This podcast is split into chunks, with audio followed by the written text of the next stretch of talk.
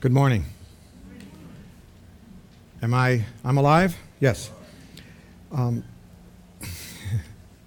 you're way out there. I'm not used to that. So if I start moving around, you're just going to have to let that be what it is. Um, one of the things you get to do when you're a preacher is you get to say some things before you actually say something. And so I want to say a couple things before I say something this morning. Um, I don't even know how to begin to tell you what it feels like to see Nate standing here. Uh, he came to work at Church of the Redeemer, and we basically said there's a kid upstairs who takes care of the youth. And while he was still that kid, he found another kid who was still in college at the time. She was a recreation major. I was a physical education major many, many years before her. And there's an ongoing joke between us, okay, that recreation majors don't do anything. They learn how to help you recreate. I don't know how, why you have to go to school to learn how to recreate, but there you are. And to watch these two, I, Susie and I had the privilege of being at their wedding. I did their wedding ceremony.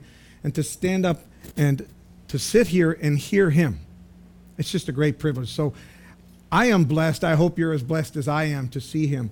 Um, also, the good news is, is I don't preach as long as he does.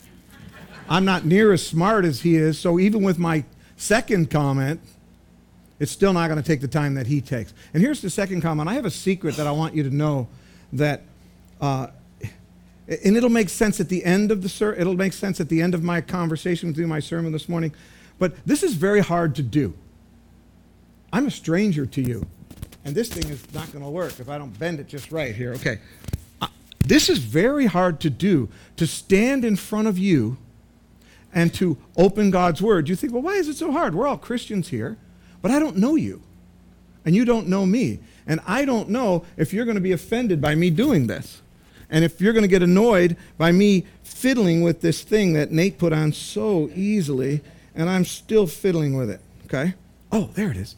Okay? So I just want you to know that this is a difficult thing to do. And so if you're a good charismatic this morning, I know we're in a Presbyterian church, I know we're the frozen chosen. If, I'm, if you're supposed to say amen, somebody say amen.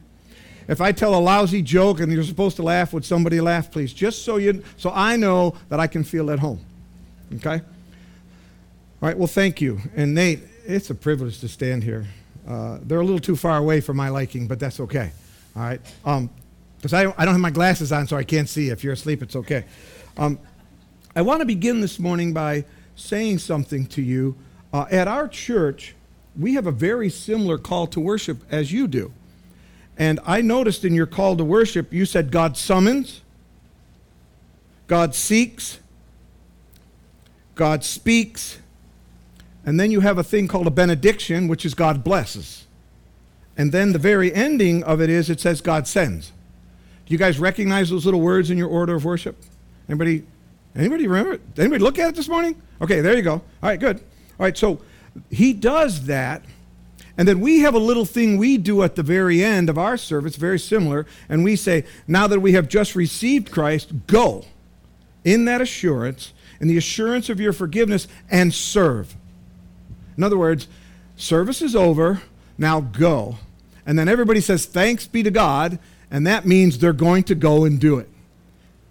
All right, so we end our service with a send, and the thanks be to God means you're going to go now and do it. And that's what I want to talk to you about this morning.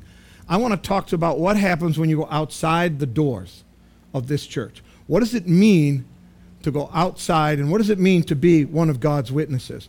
Our passage this morning is from Acts chapter 1, verses 1 through 11. Um, and if you have your Bibles, you know what to do. Take them out, open them up, read along with me. I'll be reading from the English Standard Version, and I begin in verse 1 of Acts chapter 1.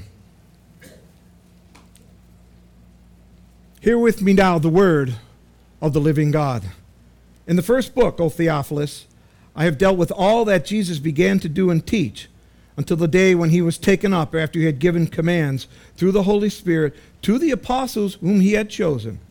He presented himself alive to them after his suffering by many proofs, appearing to them during 40 days and speaking about the kingdom of God. And while he was with them, he ordered them not to depart from Jerusalem, but to wait for the promise of the Father, which he said, You heard from me. For John baptized you with water, John baptized with water, but you will be baptized with the Holy Spirit not many days from now. Verse 6. So when they had come together, they asked him, Lord, will you at this time restore the kingdom to Israel? And he said to them, It's not for you to know the times or the seasons that the Father has fixed for his own authority, but you will receive power when the Holy Spirit has come upon you, and you will be my witnesses in Jerusalem and in all Judea and Samaria to the ends of the earth. And when he had said these things, as they were looking up, he was lifted up, and a cloud took him out of their sight. And while they were gazing into the heavens as he went, behold, two men stood by them in white robes. And he said, Men of Galilee, why do you stand looking into heaven? This Jesus who was taken from you into heaven will come in the same way as you saw him go into heaven. The grass withers and the flowers fade, but this is the word of our God, and it is eternal. Let's pray together.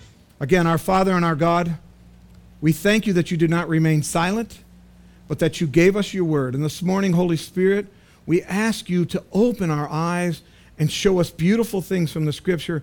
Most of all, Holy Spirit, show us Jesus. And it's in Jesus' name we ask this. Amen. So, this morning, as we look at this passage, I want us to look at three things. Actually, two things. I only have a two point sermon this morning. Two things. Um, and just two things that help you as you think about this. I want us to see first purpose in this passage, and I want us to see power. I want us to see that there's a purpose, why this is written, and then I want us to see the power. Purpose and power. Now let's again consider what we just read. Luke's writing to Theophilus, which means lover of God. So if you love God this morning, he's writing to you. So that means no one gets to leave. If you're a lover of God, this is written to you. He's writing in his first book, the Gospel of Luke, O Theophilus, I began to deal with all that Jesus began. If you don't have if you have a pencil, underline that in your Bible. Began what he began to do and teach until the day he was taken up, and after he had given them commands through the Holy Spirit to the apostles who he had chosen. In shorthand, simply what Luke is saying is the work's not finished yet. The work is not done. Jesus began, now you finish. O lover of God, people of God, what Jesus began, you're called upon to finish. Jesus isn't finished yet. Now, redemption is finished. You guys are good Bible students, good Bible scholars. You understand that. It's bought. Your redemption is secure. Your mansion is already complete. Okay? Your mansion's complete. In fact, I know that God is not waiting on a plumber to come and set the toilets in your mansion. Now, that's a joke. You can laugh. I used to be a plumber, so that's why I use these jokes, okay? Okay, I have a license to do plumbing. But God's not waiting. He's not saying we can't finish things down there because I got a few more details to do on construction on the new heavens and the new earth. It is already complete. It's already, and it's just outside of you. I like to say it's just if we could pull the veil back, we could see it. We could sometimes see it through the veil thinly. We see it sometimes, okay? But we're still here. Did you notice? We're still here. And that is not an accident. It's not an oversight on God's part. The mansions are ready. And if we're still here, there must be some other reason. There must be some other purpose. Look at verse 4. While he was staying with them, this is after the resurrection, after they have walked three years with him, after they've done all that they've done, the whole di- everything that they've seen, after three years before he departed, he says, Now he ordered them not to depart from Jerusalem, but to wait for the promise. In essence, he says, Don't go anywhere yet, because you will be baptized in the Holy Spirit not many days from now. John baptized with water, but this is different. And look at what happens next. This is what he tells them, and look what happens next. It would be comical if it's not written. It'd be comical if we didn't do this ourselves. Look what happens next. He says, So when they came together, they said, Lord, what's this baptism of the Holy Spirit going to be like? Look at your scriptures. That's not what they said.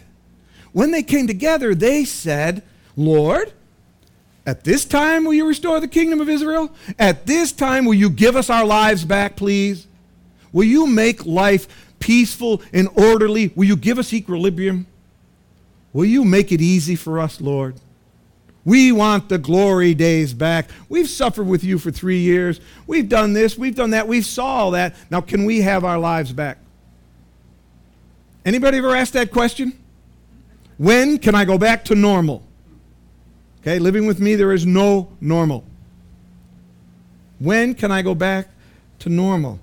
When I realized, when I was studying this several months ago, getting prepared to look at this, I thought, they're missing the point. He's promising the Holy Spirit.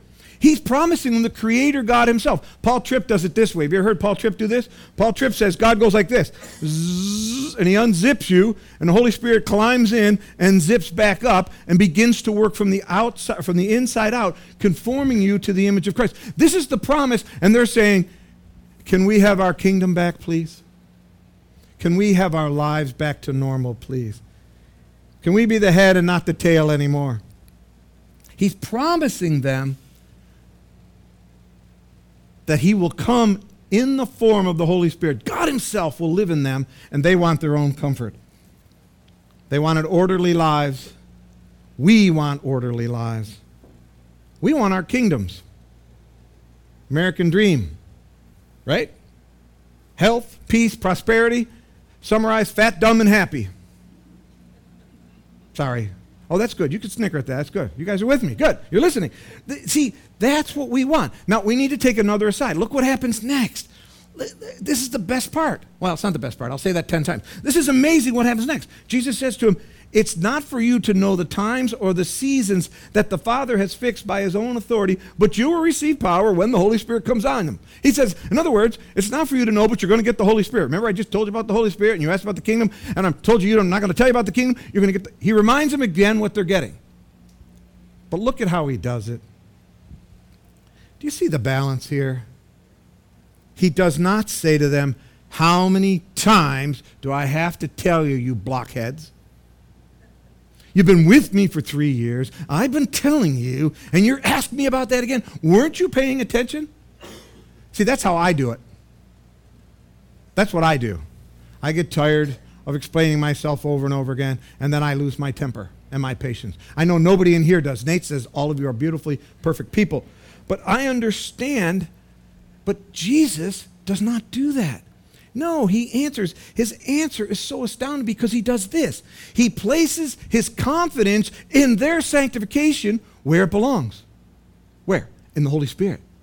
He is now going to depart and turn them over to the Spirit of the living God to accomplish what Jesus died for, what Jesus suffered for. He didn't say, Dad, I can't come home right now. I'm not sure the Spirit can finish this job. He turns them over to the Holy Spirit. He turns us over to the Holy Spirit. The same Spirit that he spoke about many times in the gospel. John chapter 14, verse 26. But the Helper, the Holy Spirit, whom the Father will send in my name, he'll teach you all things and bring you into remembrance of all that I have says to, said to you. Jesus knows this is going to take time. He knows that about you too. He knows that about us. He knows it's going to take time. The disciples are a work in progress. He understands that. Emily Dickinson writes this. She writes, Truth must dazzle gradually, or every man be blind. Truth must dazzle gradually, or all men be blind. The truth must dawn on us slowly. It's true, but we must not forget that the truth must first dazzle. Truth must dazzle. So, are you dazzled this morning that the Holy Spirit resides in you if you're one of God's children? Is that dazzling to you? When was the last time you thought about that? When was the last time you just sat back and said, I have the Holy Spirit alive living inside of me? Don't make a moan and groan every time you pray. You guys know that from the scriptures, right? Spirit groans. One pastor said, because he looks at how much work he's got to do in you, that's why he's groaning. I'm not sure that's correct, but I thought it was funny at the time, okay? Okay, you see, the truth must dazzle gradually. It must come to us, but it must dazzle. Annie Dillard writes in her book, Teaching a Stone to Talk. And this is where it's going to start to get pointed. I'm starting to aim at you now. Ready? Okay. Why do people in churches seem like cheerful, brainless tourists on a package tour of the absolute? Why do people in churches seem like cheerful, brainless tourists on a package tour of the absolute? On the whole, I do find Christians outside the catacombs sufficiently sensible of conditions. Does anyone have the foggiest idea of what sort of power we so blithely evoke? Does anybody in this room have any idea what the Holy Spirit is capable of? That's what she's saying. And then she goes on to say, it's madness to wear ladies' straw hats and velvet hats to church. We should be wearing crash helmets. Ushers should issue life preservers and foot signal flares. They should lash and tie us to our pews. For the sleeping God may awake someday and take offense, or the waking God may draw us to where we can never return. This is what it means to live in the life of the Holy Spirit. He may take us to where we never return. Missionaries understand this. Did you hear that?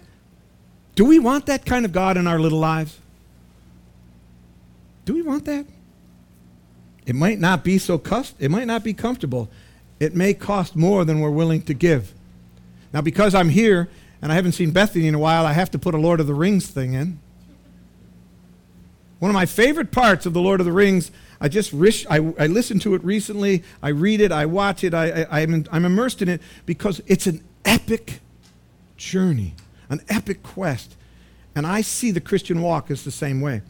And there's a in the movie, there's an amazing scene where Bilbo is trying to decide if he should go on the journey.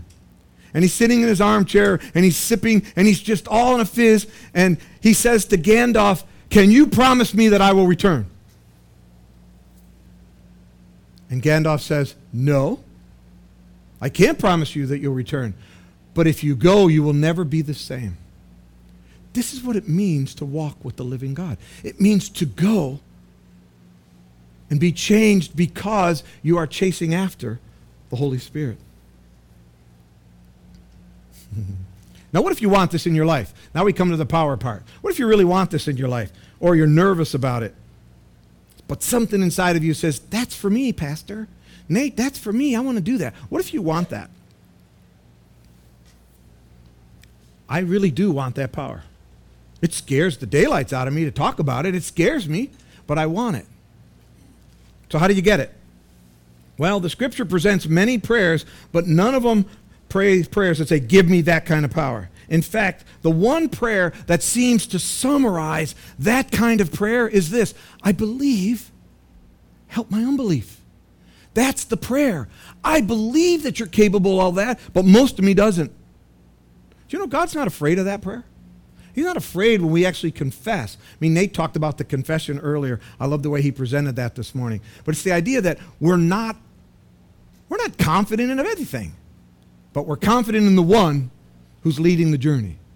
And that's different than being confident in ourselves. That's the prayer that I must pray. I believe, help my unbelief. So back to verse 3. Jesus presented himself alive to them after suffering by many proofs, appearing to them during 40 days and speaking about the kingdom of God. Jesus presented themselves in such a way that they believed in him and he turned the world upside down. You will receive power when the Holy Spirit has come upon you, and you will be my witnesses in Jerusalem and all of Judea and Samaria to the end of the earth. You're going to tell them about me. That's all your job is. That's your job. You're going to tell them about me. Did you notice your reflection this morning? and this is the questions i have lots of questions this morning but does your life does your life look like something that wouldn't make sense to people around you unless you were actually a christian unless there was actually a god when they look at your life do they see your life being lived in such a way that there must be some other music that that character hears because he's doing it differently she's doing it differently they're doing things differently than i am does our life reflect that kind of understanding of the holy spirit that's what that's what's talking about here.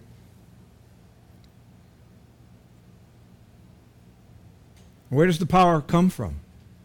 You ready? It's not a very complicated answer. You have to believe. You have to believe. What do you have to believe? You have to believe that Jesus was alive. You have to believe that he was dead. You have to believe that he was raised and made alive again. He presented himself alive to them after his sufferings by many proofs. And he ascended before his followers. And when he said these things as they were looking up, he was lifted up, and a cloud took him out of their sight. And we know that he's going to return someday in very much the same way. So let me repeat what we have to believe. We have to believe that he lived, he died, he rose from the dead, ascended into heaven, and promised to return. Do you believe that this morning? Do you believe that this morning? Okay? If that's true, what difference does that make in your life? I'm not talking about inside this room. I can see you all here. What's it look like out there? And I'm not talking about after you die and go to heaven, or pardon me, when the new heavens and the new earth come down, and God makes of heaven, uh, the earth, the heaven, and the veil is removed, and all things are made new and everything sad is untrue. Nate says that a lot. But how does this belief change the way you live? The passage continues while they were gazing into heaven as, as he went, as they're, they were talking as he was leaving, Jesus begins to leave the ground. His body that they touched, that they ate with, they fully recognized as human. Jesus' human body is lifted out of his sight. That's what it says. They watched it happen. And what did they do? They looked up. They watched. They just stood there staring. And that's because that's exactly what I would have done. How many of you would have done the same thing? Just. And they must have stared a while, wondering what was going to happen next. And the angels, the two men come and say, Why do you stand looking up? Another translation, Why do you stand? What are you guys doing? Yes, that was an amazing, miraculous, astounding. Yes, what you witnessed was astounding, but the question is why did you see it? Why did you see it? Why are you called Christian? Why are we called Christian? The reason we see it, the reason we believed is ready to be witnesses, to give testimony on the earth in real time, in real space. Now, do you remember this morning when I said this is very difficult to come to preach to a crowd that I don't know? Do you know that I was that I was physically uncomfortable? Seriously, I was nervous. Now, you look at a guy like me. Do I look like I get nervous about anything? I'm talkative, look like a uh, scary looking. I was very nervous. Now, I want you to imagine with me for a moment someone who has no idea what we're talking about as Christians, no idea what it means to be a Christian.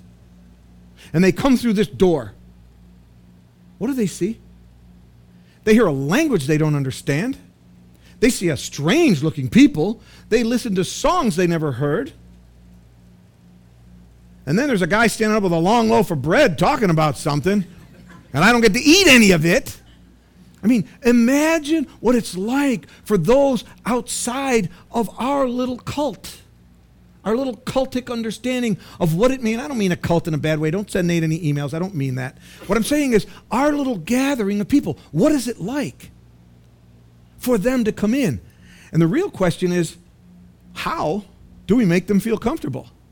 Because one of the things that we do in our time is we say, come to our church and be like us, and we'll show you Jesus. And you know what? I got news for you. They're not interested. They're not interested. You have to go where they are. You have to go and do what they do. And, and last Sunday, when I was in my church last Sunday, I, approached, I preached on what it meant to be chosen.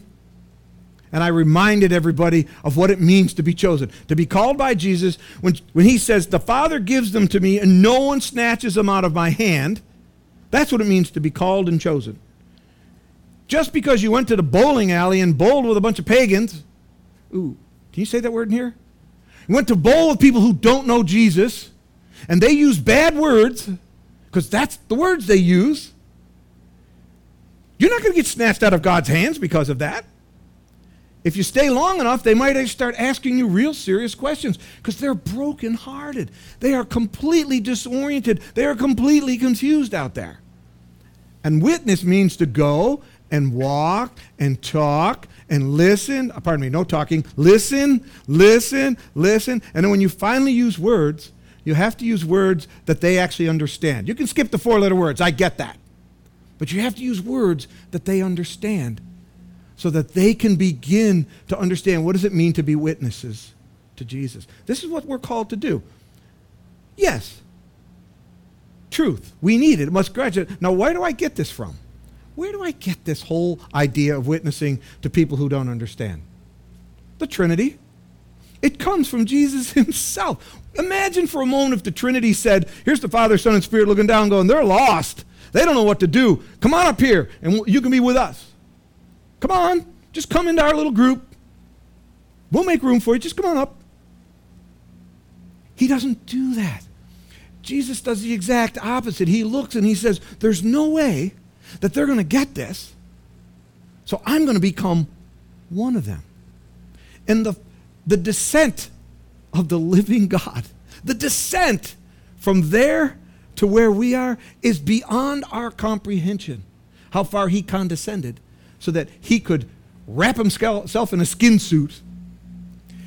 He committed himself to a 13, 14, 15 year old girl to change his diapers. I raised those kind of girls. I wouldn't commit much to them at all. Sorry if, if you're that age in here. Okay, I'm not talking about you, I'm just talking about my own. Jesus, the living God, committed himself to us. Learned our language, ate our food, walked next to us, and he didn't correct us every 10 seconds. He walked with us and talked with us. Even when the disciples who were supposed to know better said, Okay, Lord, we paid the cost. Is it time? You know what? I want you to wait for the Holy Spirit. and they gave their lives for what they heard next. They gave their lives. See, this is where it comes from. So the real question is how do we begin this? Where does this start? I, I, you don't have to go off to Asia, although God bless you if you do. You don't have to go anywhere. You see people every day who are in your airspace that it's simply an opportunity to stop and listen. Don't hit them with your Bibles. They're not even sure what that is. I'm saying, don't misunderstand me. Use your scriptures, please. I love the scriptures. I'm reformed. I took all the exams he did and more. Okay? I have more education than he does. but he'll get there. I love the scriptures, but I know that what I know has to be put into baby food for those who are completely without hope in the world. This is what the gospel is. The gospel is simply God saw us, saw our need, came, and now he says, Now, remember what I just did for all y'all? That's, that's Southern. For y'all, you guys, you guys. You know what I did for you guys? You go do it for them guys. That's what this is all about. That's what we're talking about this morning. That's what it means to be mission. That's what it means to go on mission. That's what it means to be a witness. Jesus, the Son of the living God, became flesh, ate our food, walked in our clothes, wore, walked in our flesh, wore our clothes, talked, and in all things was tempted, suffered in all things without sin. And then he simply says, at the Lord's table, he says, You will proclaim, you will proclaim all the fun things you're going to get to do when you become a Christian until I return. No, you will proclaim my death. That's all we have. We have the death to proclaim, a death that means life. That's what it means to be a witness.